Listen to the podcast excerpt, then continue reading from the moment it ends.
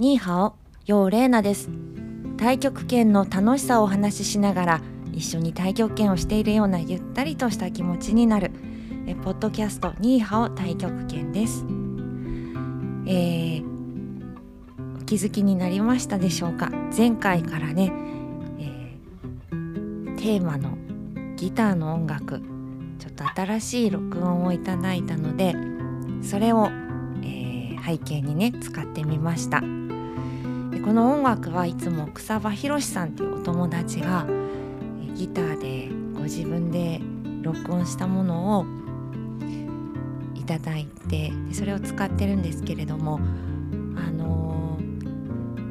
録音した時にね多分近くに通った車とかバイクの音とかその時吹いた風の音とか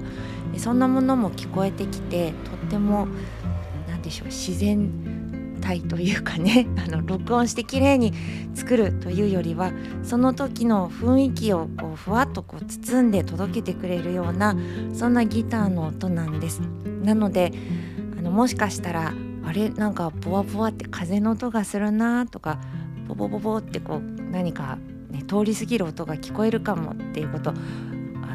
気にされてる方もおいでかもしれないんですけれども私これはこれでなんだか素敵だなと思っているのでお知らせをしておこうと思います。えー草場さん、え草ちゃんって呼んでるんですけれどもずっとあのギターを弾いてらしてで本当にね草ちゃんのギターというのはその場で一緒に聴いているとすごくね豊かな幸せな気持ちに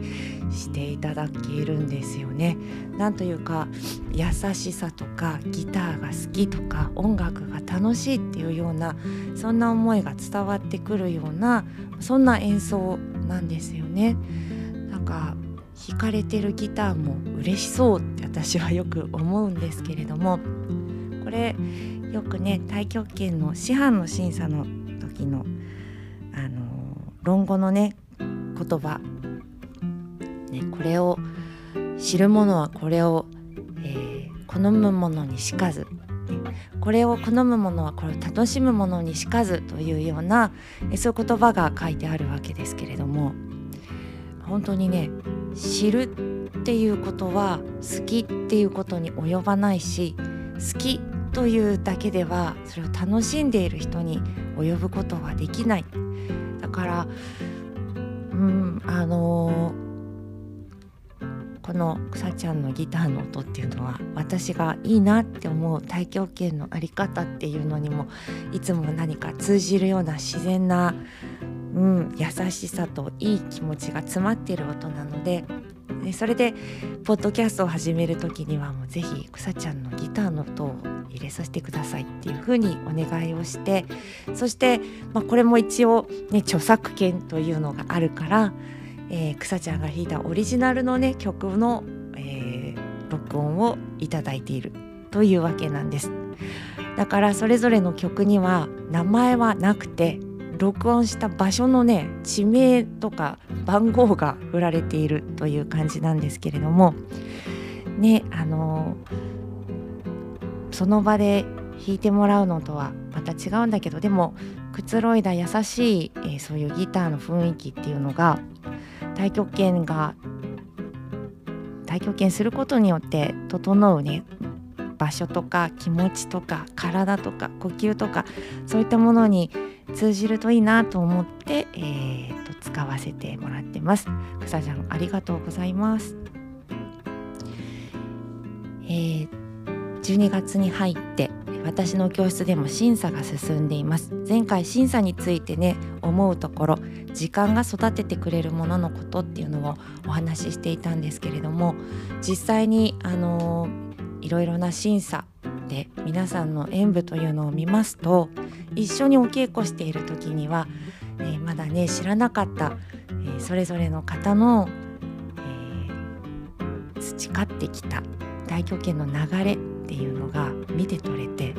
そしてそれがですねお稽古の年数によってやっぱりね一連の動作を身につけるところでだんだんとそれを繰り返し積み重ねていく中で初めはこう柔らかな流れであったものの中にそれぞれの動作の意味とか形っていうものがこう宿っていく、だんだんとその太極拳らしい動作になっていく。その厚みとか深みっていうものが見て取れてですね。ああお稽古続けていくことっていうのは本当に大切なんだな力になるんだなっていうことを感じます。そして部分稽古とっても大事なことなんだけれどもそれを丁寧に一つ一つ重ねていった時に、えー、日頃のね、えー、一連の動作の中でいかにその、丁寧に確認していること稽古を重ねていることっていうのが流れの中にこう無理なくね備わって収まっていくのかっていうところが、うん、見えていくということで太極拳はやはり連続性の中で息を止めず、ね、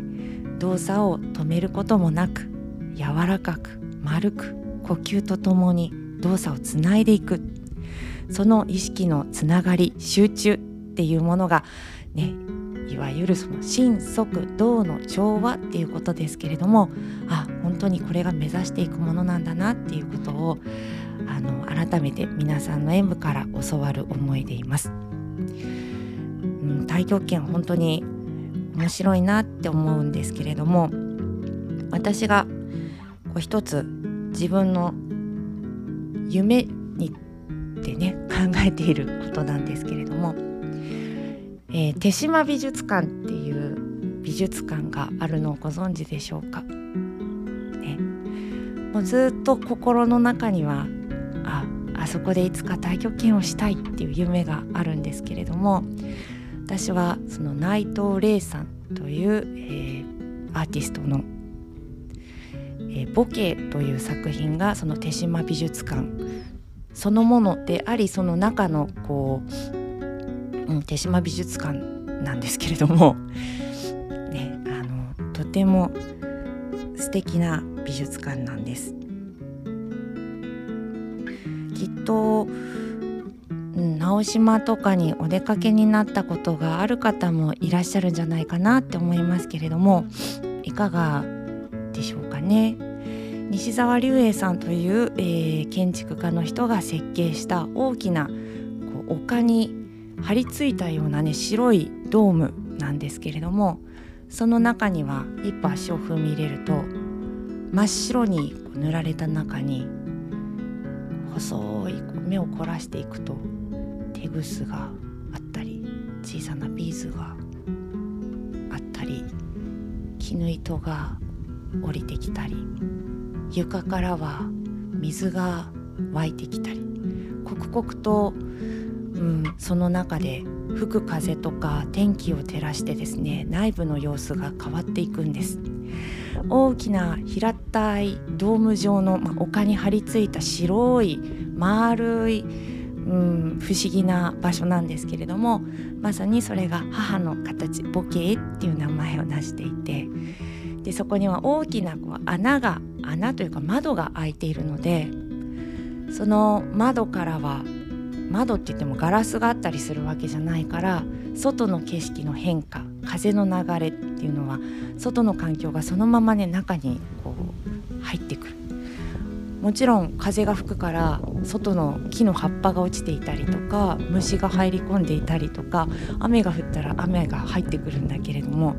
それはまさにですね内外相符、ね、内と外がこう通通になってつながっていてその外のありようが中の様子の変化を照らしていくしまた中の様子と外っていうのは常に一体であって空気とか時間とか、うん、そ天候とかね そういういろいろなものの要素がその作品というかその空間とねそこにいる自分自身をどんどんこうあの変化させていく。そこにいるとこう景色が変わっていくから。でまた真っ白いところにさっき言ったように水滴とかテグスとかちっちゃいビーズとか、うん、あと絹糸とかね細い。よく目を凝らさないと見えないものがたくさんこうあの仕掛けのように施されているんですけれども目が慣れてこないとまずそれに気づくことはできない。で風を感じて何があるんだろうっていうふうにこう自分自身がこうふっとその空間とこう一体になっていくっていうのがものすごく感じられる場所なんですけれどもあの感覚というのはまさに内外総合っていうふうに感じていてあ自分はいつかあの場で太極拳をしたいなっていうふうにあの夢なんですね、あの12月の放送でこんな夢を語ってしまいますけれどもあのこの実現にあの何か力が貸せるよという方いたらぜひお知らせくださいね。手島美術館内藤玲さんの作品と私太極拳することが、うん、夢なんです。えー、でその内藤玲さんの作品というのは昔神奈川の県立、えー、近代美術館というところでもあの展示がされていたりとかね。あと直島だと「金座」っていう作品があったりとかするんですけれども私とてもその時間とともにその作品と向き合った自分の変化っていうのが感じられるその作品の世界というのに本当に夢中でおりまして。で今、えー、葉山の、えー文館神奈川県立近代美術館の葉山の文館では、えー、そのコレクション展として内藤玲さんの作品の、えー、展示新しいインスタレーションっていうんですかね作品が展示されています。タイトルは「すべて動物は世界のうちにちょうど水の中に水があるように存在している2022」というタイトルなんですけれども葉山の方にねお出かけの方は是非こちらにいらしたらいいんじゃないかなというふうに思います。えー、小さな一つの展示室で海が見えて海の向こうに富士山の、ね、景色も覗いているんですけれどもそこにかつてあの鎌倉のえー、鎌倉に近代美術館があった時に屋外に展示されていた大きな音鳥っていうこれもまたビーズとテグスみたいなものでできた作品なんですけれどもそれを中心にして、えー、作品の空間が構成されている。そこにはま限られた人数しか入っていくことはできないんだけれどもやっぱりこう本当に繊細で目を凝らしてその場に自分がふっと一体にならないと感じられないようなものがたくさんこう仕掛けられていてそれは白い透明な風船だったりとか、まあ、手ぐすだったり鏡だったり瓶の中に満たされた水であったりするんですけれどもねまた 美術鑑賞の話になってしまいましたけれどもえそこでこうまず真っ白な空間に自分が身を置いた時に初めは何の手がかりもないんだけれどもそのさまざまなものの変化っていうのが空気とか自分の目の何でしょう光に対する慣れとかそういったものの中でどんどんどんどん見え方が変わっていって気づかなかったものが見えてくるような。そして、まあ、風船とか手ぐすみたいな細いもの絹糸とかっていうのは、うん、そこに人がいるかいないかでこう、ね、微細なこう空気の振動で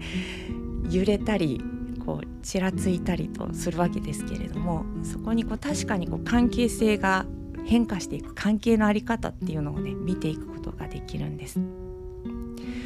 時間とともに自分のありようが変化してそして気がついた時に見えてくる透明だったものの在り方でも一回もうそれ気づいてしまうと自分はそれが気づかなくて見えなかった頃の自分に戻るのは難しいという感じがするんですけれどもこれは私太極拳で養っていくさまざまな内観と、うん、外の環境とのつながりっていうのに非常によく似ているように感じます。というわけで話は草ちゃんのギター審査で、ね、時間を通じてこう皆さんがこう見せてくれる太極拳のこう変化みたいなものそして私が太極拳を感じる、うん、内藤玲さんの話というところに、えー、移っていきましたけれどももしね、えこれ1月までまだ、えー、このコレクション展というのは見ることができるので1月22日までですね葉山にお出かけの方がいらしたらこれね今万例の展示というのが企画展でやってるんですけれどもこの内藤玲さんの作品を見るのはあのこれはコレクション店なので250円で見られちゃうんですね。あのもしね機会があったら足運んでみてはいかがでしょうか。さあ師走の忙しい時期本当になんかいろんなことがねバタバタとしてきますけれども体調を崩している方の声もね聞こえてきているのでどうぞあの気をつけてじっくりと、うん、一歩一歩で深い呼吸を心がけて怪我なく体調もお大事になさってまた元気でお会いしましょう。谢谢，再见。